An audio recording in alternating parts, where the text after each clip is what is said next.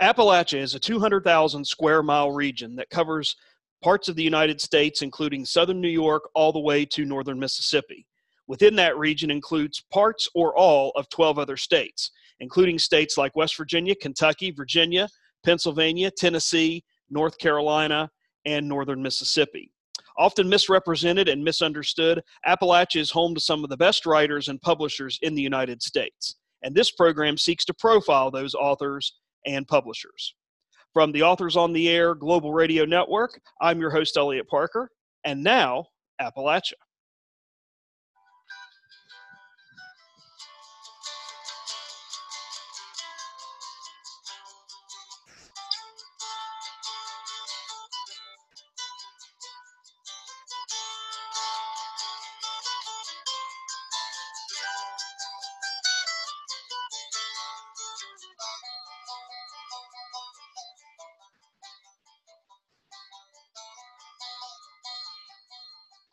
And hello, friends. We welcome you to another episode of Now Appalachia, heard here on the Authors on the Air Global Radio Network, where we continue to bring you some of the outstanding writers and publishers that occupy Appalachia, write about Appalachia, or call Appalachia home. And we're delighted to be with you once again, and we're delighted to be bringing you this episode once again uh, just from the outskirts of the campus of the University of Mississippi, or Ole Miss, as it is more uh, commonly known. And we appreciate all their uh, on site support and assistance as we bring you another episode of Now Appalachia. And I'm delighted to welcome uh, an outstanding educator, teacher, writer uh, who is writing from and about Appalachia. And her name is Elaine Orr, and she joins us today as a writer of fiction. She's an author of memoir as well as literary criticism.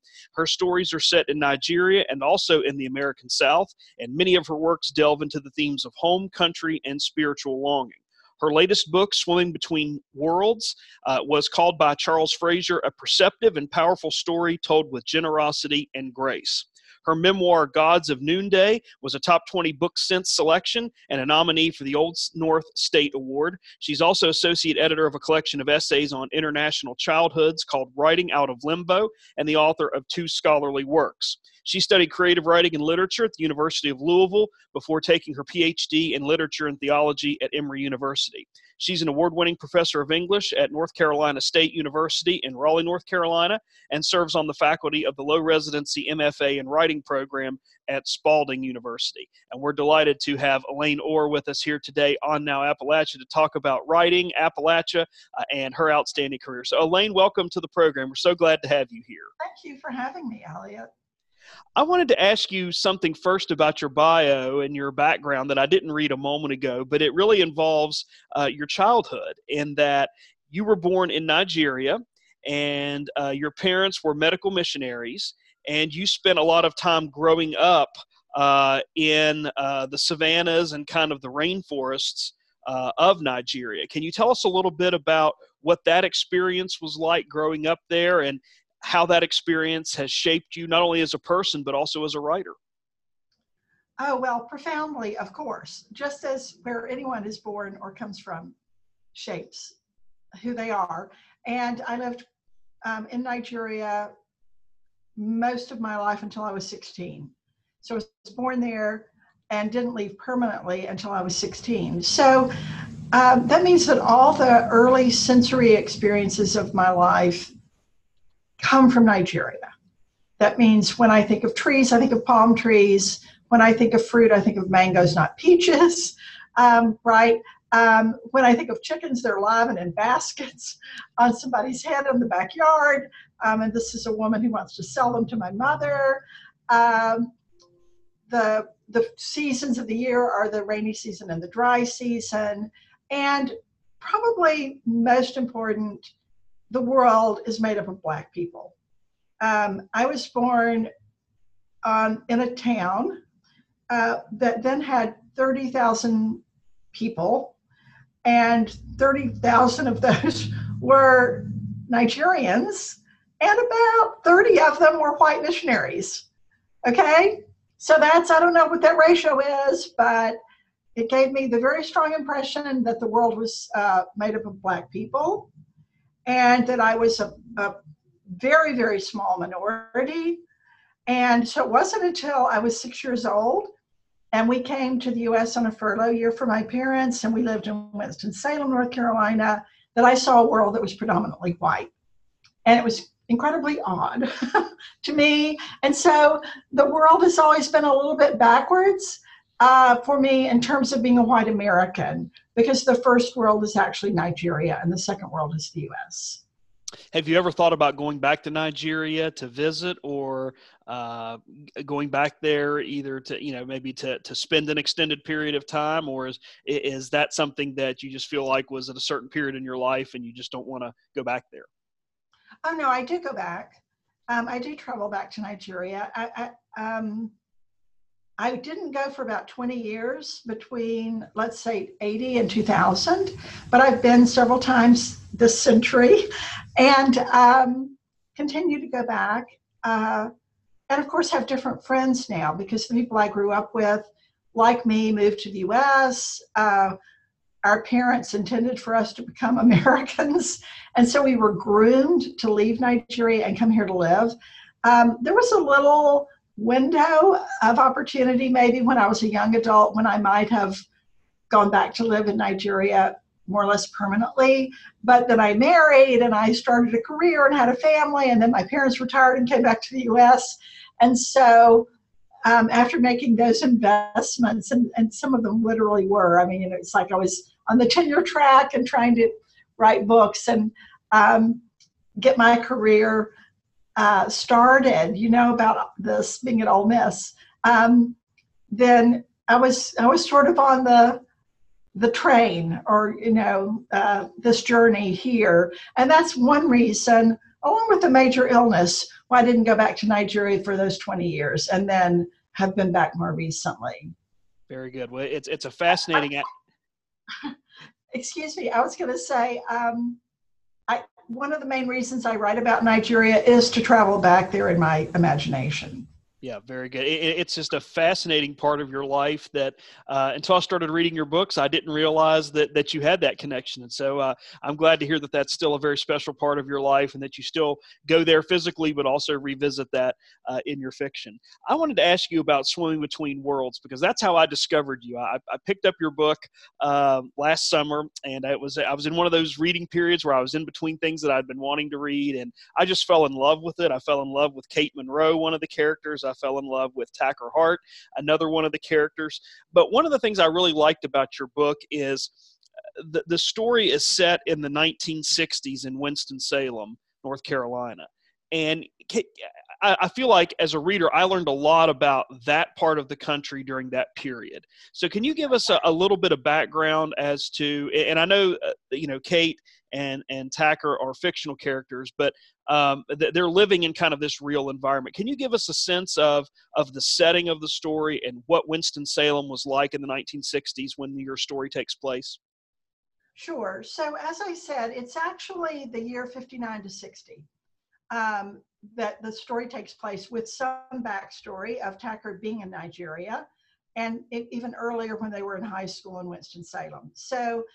Um, some of the things that we think of as typical of the 50s are uh, true in Winston-Salem, but some things are different, are kind of specific to Winston-Salem. So one of the memories I have of being there just that one year as a girl was the smell of tobacco in, in the town of Winston-Salem. And so tobacco coming into town, um, the way it smelled uh, during uh, particular seasons or after a rain.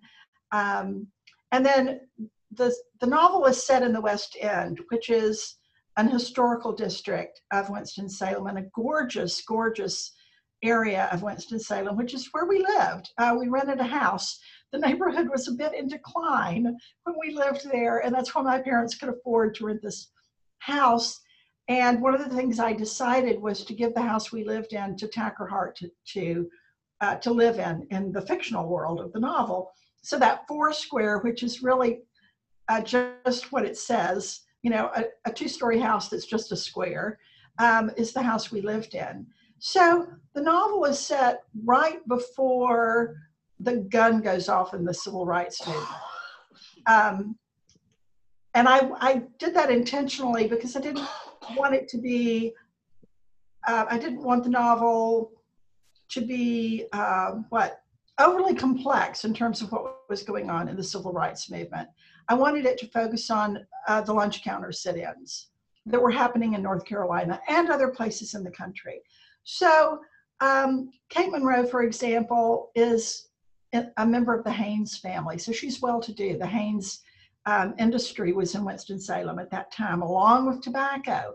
And also, um, Wake Forest College had just moved to Winston-Salem from Wake Forest, the village, right? So all these things are coming together. And at the same time, um, young black folks are coming to town.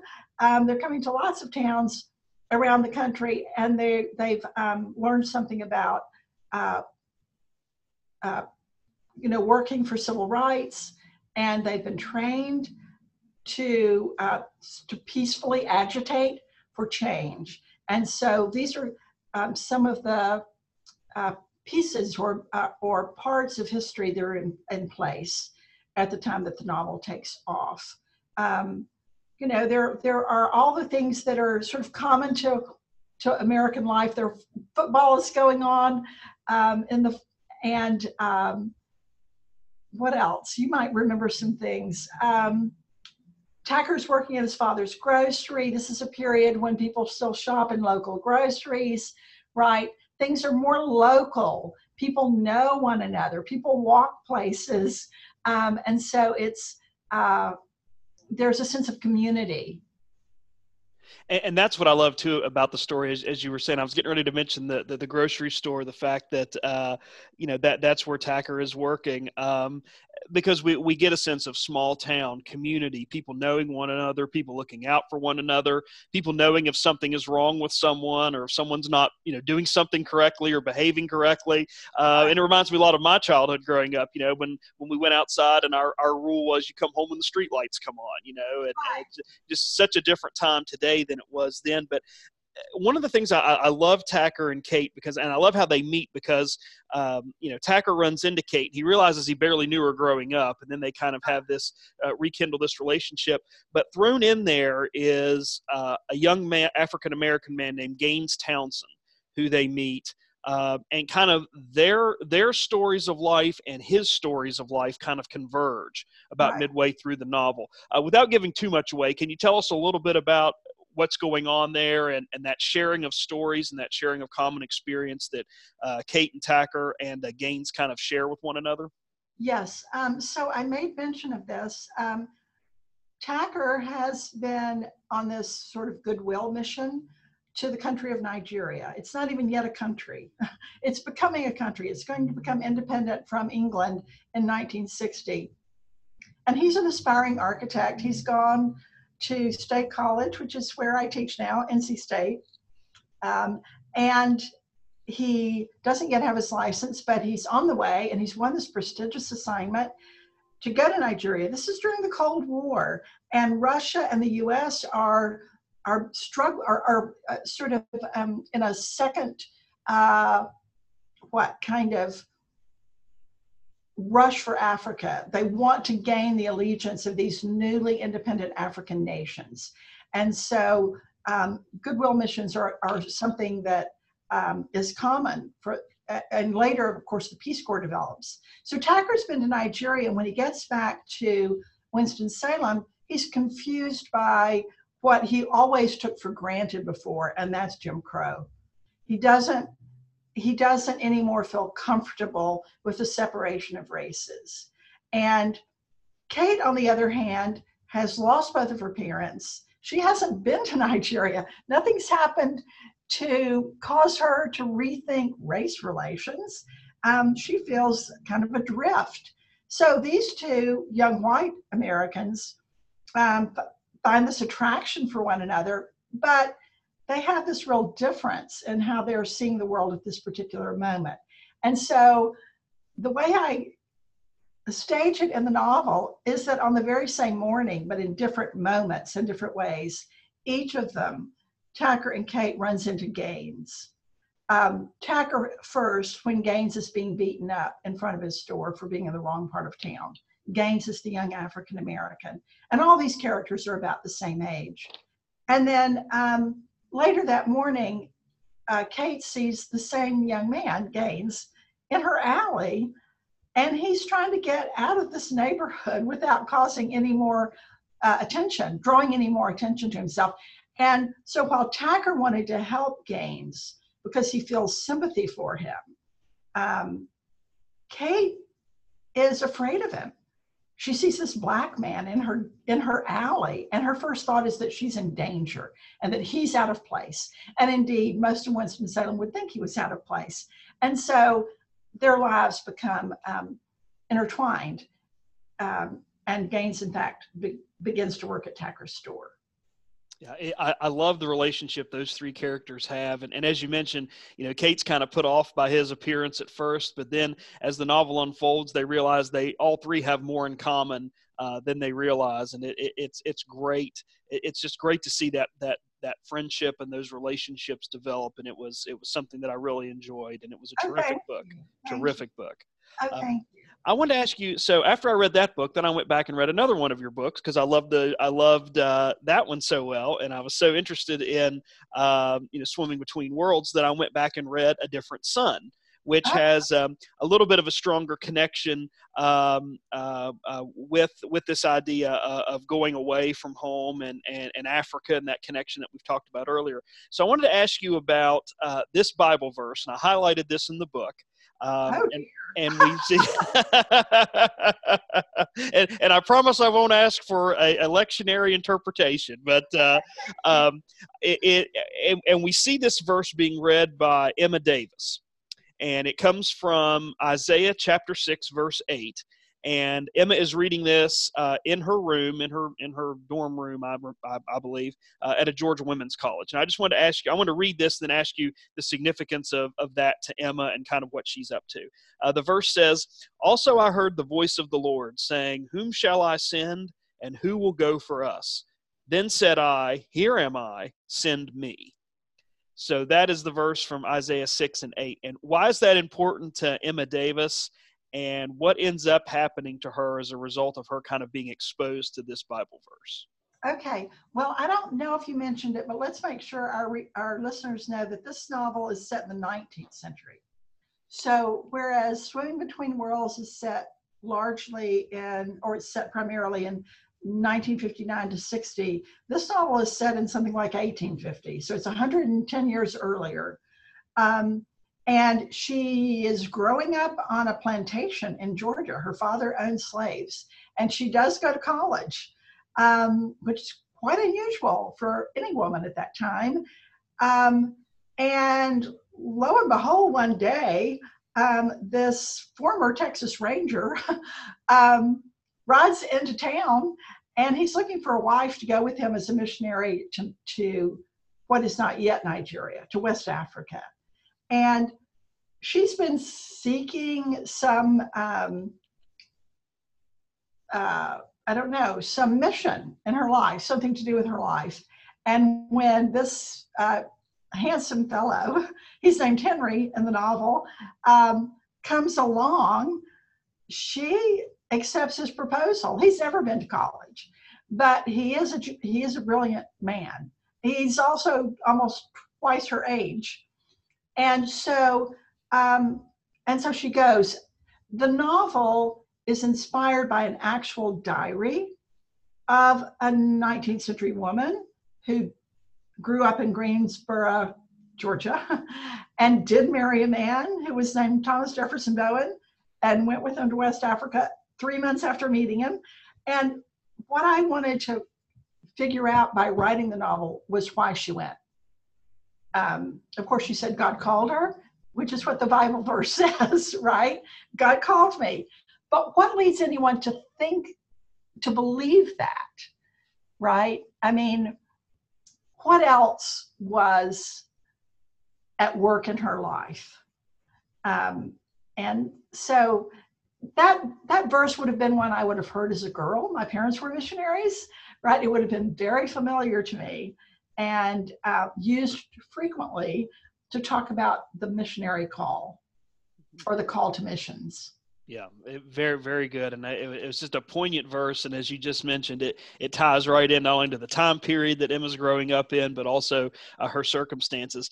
You mentioned the handsome and dashing Henry. He gives Emma an interesting gift, as we find out in the story, and it's basically a, a writing box. Um, can you tell us a little bit about why he gives that to her and it has a lot of symbolic value. It has a lot of meaning to Emma, but it also has a lot of symbolic symbolic value for the story. Can you tell us a little bit about that? Okay, so for one thing, uh, let me just go back to the verse for a moment. It's um, it's a bit of a revolutionary idea for a woman to think, "Here am I, send me."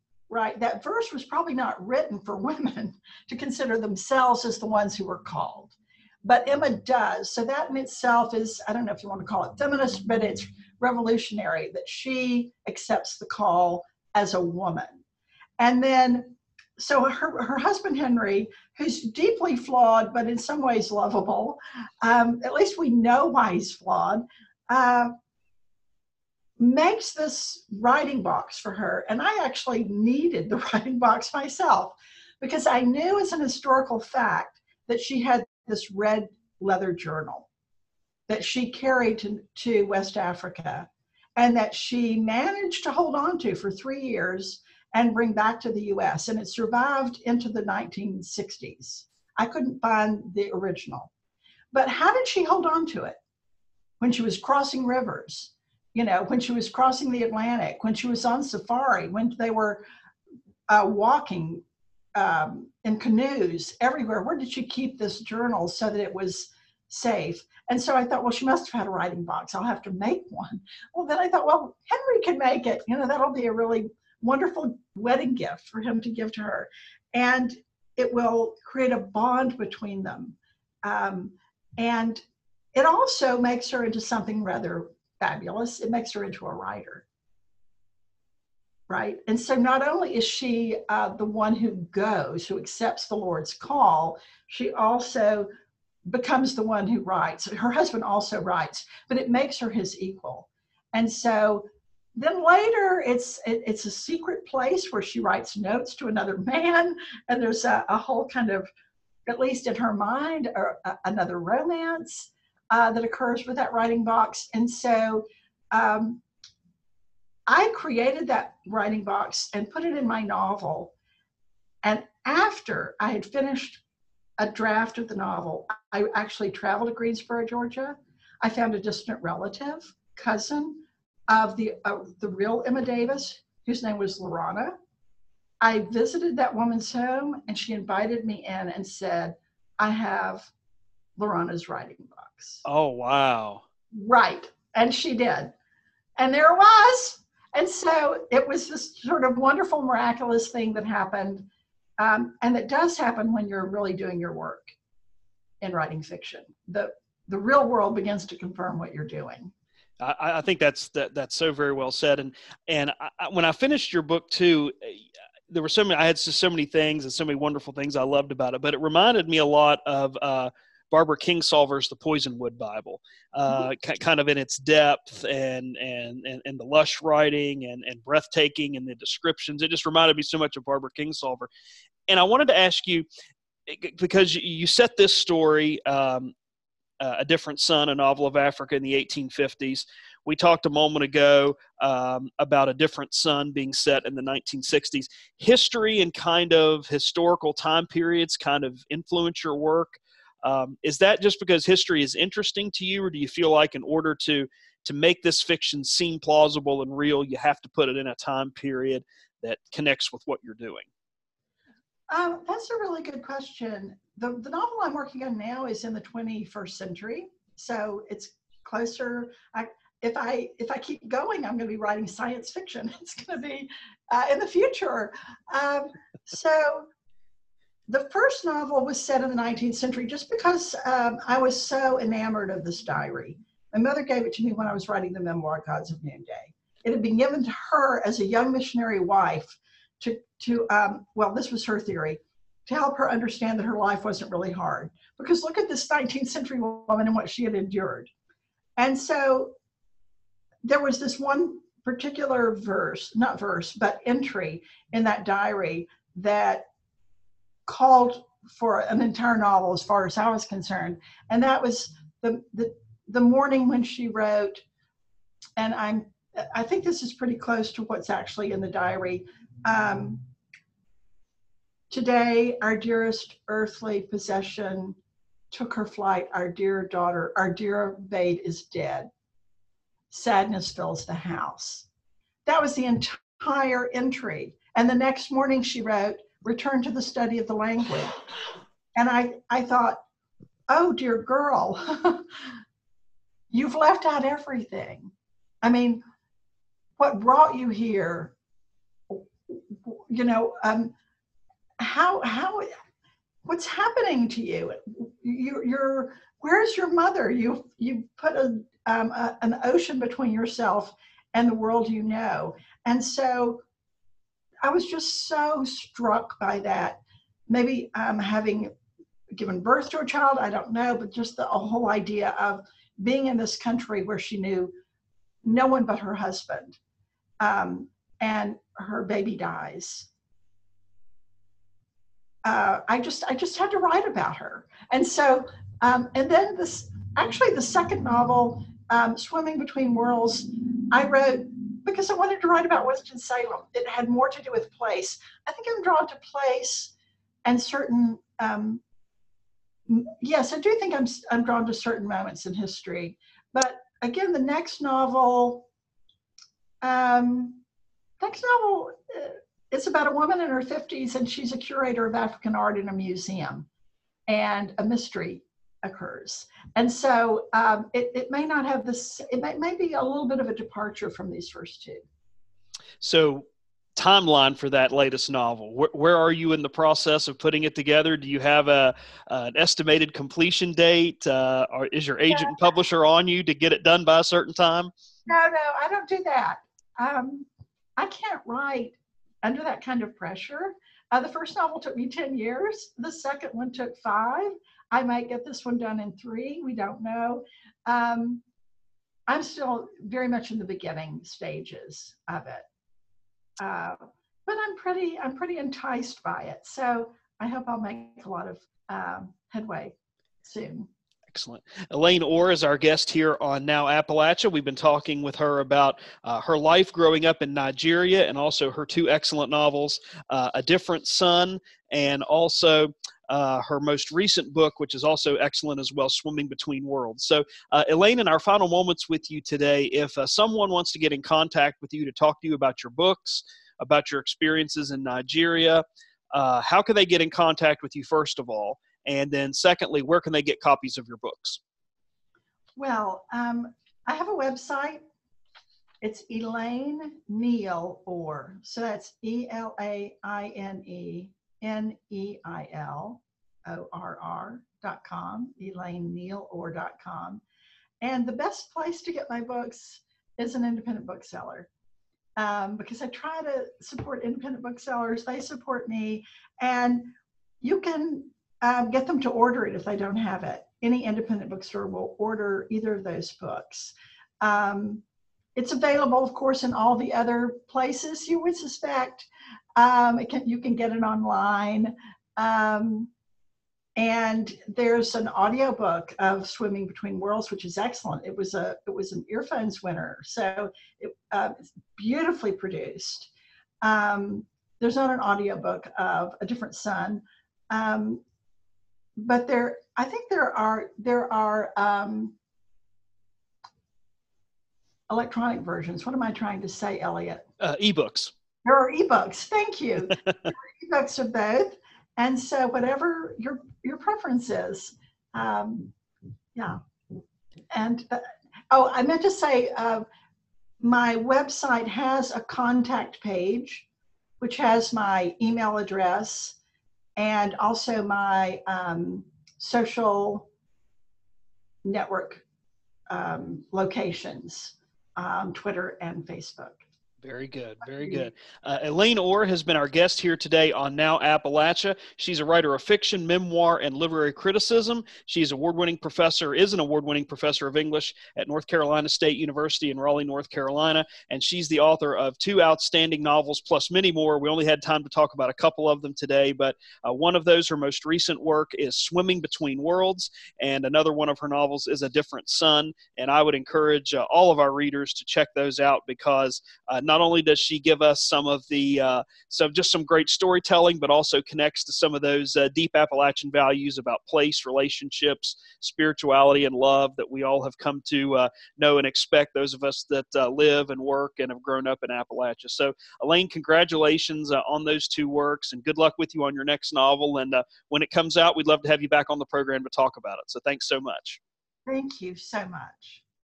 We also want to take a moment as we wrap things up on this episode of Now Appalachia to thank uh, our producer of Now Appalachia. Her name is Teresa Russ. The executive producer of Now Appalachia is Pam Stack. This is a copyrighted podcast owned by the Authors on the Air Global Radio Network. I'm your host, Eliot Parker. Until next time, stay well and see you someplace soon, I hope.